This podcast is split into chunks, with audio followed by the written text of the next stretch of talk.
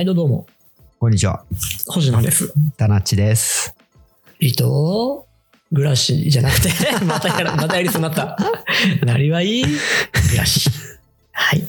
よろしく、はいお願いします。お願いします。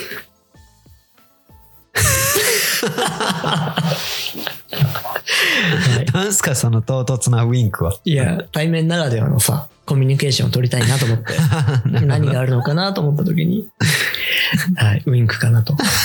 ウィンクをしてみました。ラジオ中絶対伝わらないのにこうまつげの音とか聞こえないかなとバチンってバチンって俺のね貧相なまつげで音はしなかった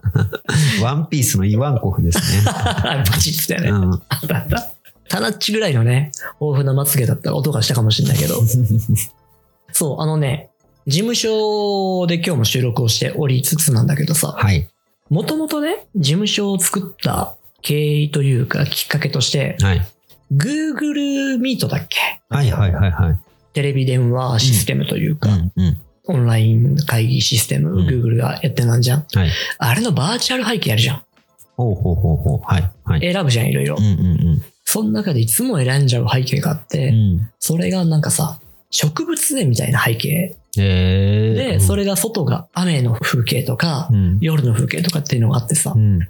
あれをいつも選んじゃってたの、うんうん、なんかこういう空間いいよねみたいなこと思って、でそこからある日ツイッターで、うん、植物まみれのアマゾンみたいなオフィスを作りたいってつぶやいたわけ、うん、ちなみにツイッター俺5年に1回ぐらいしかつぶやかないんだけどレアな1回がそれなんですねそうそうそうそれやったらそれに食いついてきた人がいてさ、いいじゃないですかやりましょうぜって言ってきた人がいて、うんうんうんうん、マジと、うん、いいのと思って、うん、そこから急遽実現に向けてそうなんすか話が動いていって、なので事務所にね緑をいっぱい置きたかったのよ。はい、まだ3つですけどほらいやあった、うん、4つ5つうんちょこちょこ置いてて、うん、で最初はリアル植物を2鉢買ったの、うん、はいはいで置いといたの、うん2つとも1週間で枯れてさすごいこう植物っていうのは繊細なんだなってこんなに大変なんだなって思って、はいはいはいはい、でそれ以降リアルな植物はまだ俺には早いんじゃないかと思って、うん、でいわゆるフェイクグリーンっていうものを実は置いていて、ここに置いてある植物は全てフェイクなんですよ。あそうなんですね。偽物人造植物、遠いと分かんないよね。分かんない、うんなんだけどこのフェイクグリーンっていうのがね意外とさ流行ってるっぽくて。あそうなんですか。うん、思ったっしょ本物なんじゃないかとかって、うんうんうん、でそもそも疑わないでしょ、はい、でもね実は世の中にある緑だと植物だと思ってるものって結構フェイクグリーンに置き換わってるんだよ。へーっていうお話で今日はそうなんすね。そうなんすよ。いやそもそも多分俺もさ、はい2体枯らしたけど、はい、植物を、はい、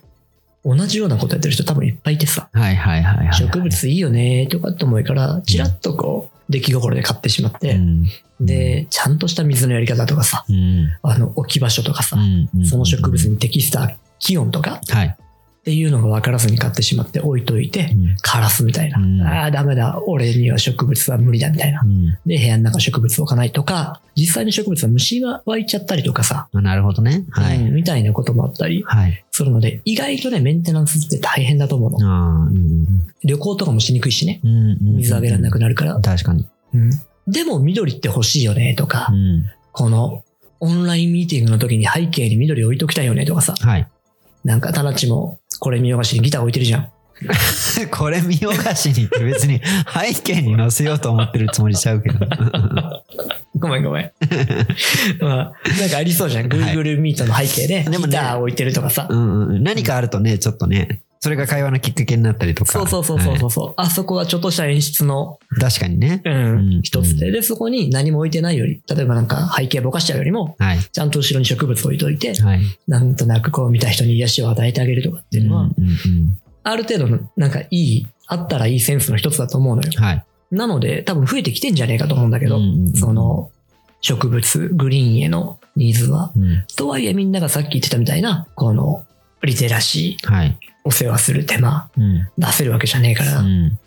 そこでフェイクグリーンっていう。へー。きっとね、ここ今ガツガツと来てると思ってて。そうなんですね。ちらっと調べたことがあるんだけど、はい、フェイクグリーン専門店っていうのが今全国主要都市にあんのよ。へー。なんと。で、多分ね、法人系の契約なんかも多いと思う。はいはいはいはい。面白い。最近さ、企業に行くとエントランスが一面植物で覆われてるとかさ、壁面なんかうわーってなんかこう、はいはい、カバーされてるような壁面とかさ、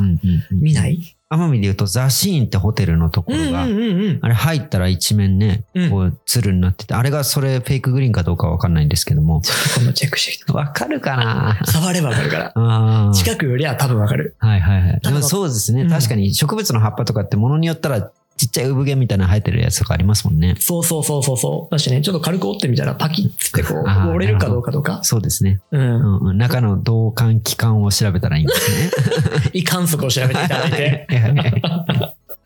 はい。そう。で、だいたいね、裏めくると、なんか一気にしょぼさが見えたりとかもあるし。まあでもここがクオリティの差がいろいろとあって、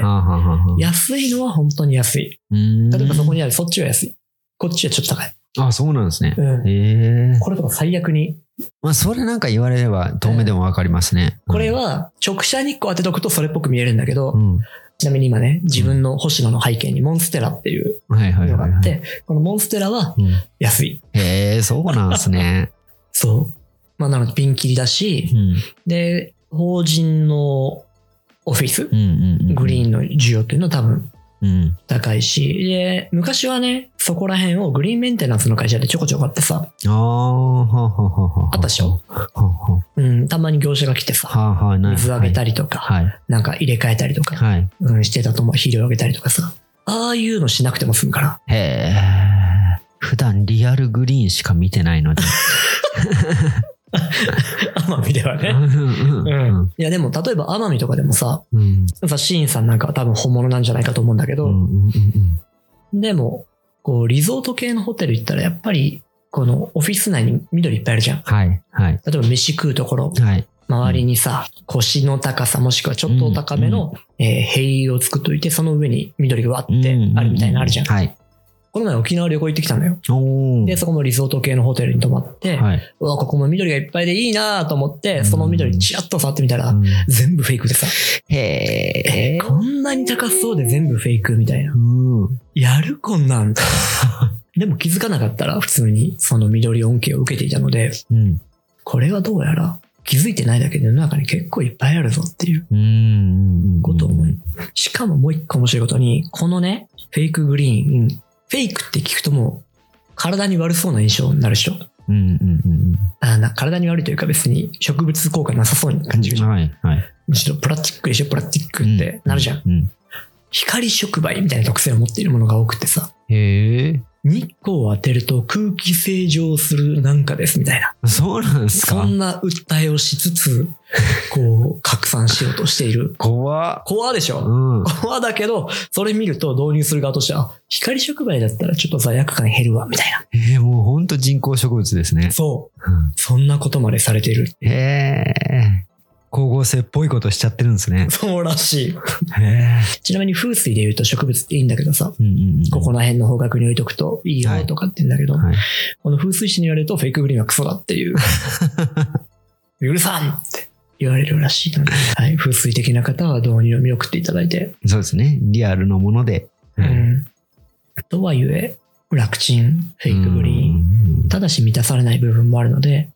まだまだこうね、今オフィスに、大きいの3つ、ちっちゃいの3つぐらいしかないけど、これの多分5、6倍には置こうと思ってるので、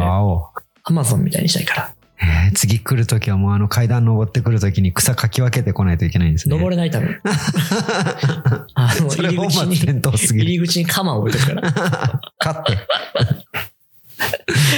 て。もうフェイクインセクトも置いてるから。そこにカブトムシとか。じゃあ僕もハブとか連れて行きます。それだけ本物っていう。一番怖い。やめて。そこだけやめて。まあまあ。で、そういうことをやりながらも、やっぱ、リアルなものいくつか置いて、基本的にはフェイクだけども、なんかリアルな植物を育てる訓練というか、そこのレベルも上げたいなとは、思うところ。サボテンとかああいう多肉植物はやっぱこうあんまり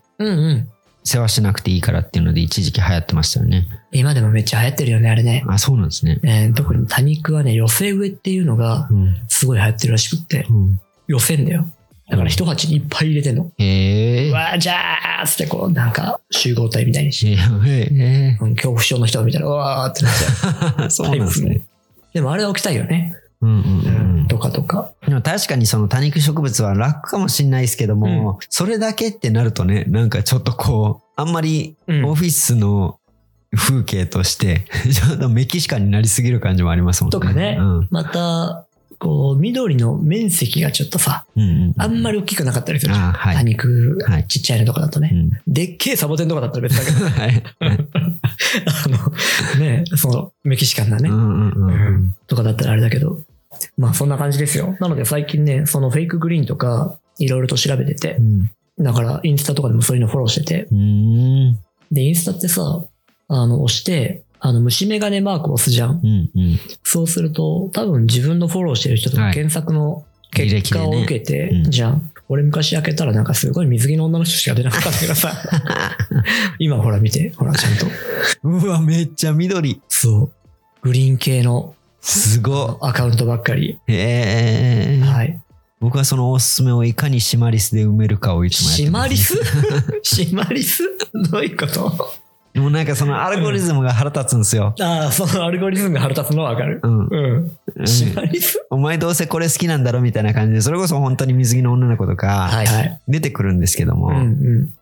あとインスタのあれも嫌いなんですよ、うん、カメラ初心者がやりがちな失敗参戦みたいな、はいはいはいはいはい、ああいうなんかいかにもこの最近の保存を狙ったような、うん、それっぽい画像を作っての投稿も見ててちょっとイラッとするので、うん、ああいうのがなるべく出ないように、うん、でも自分が本当見ててただ癒ししかないシマリスでおすすめを埋めたい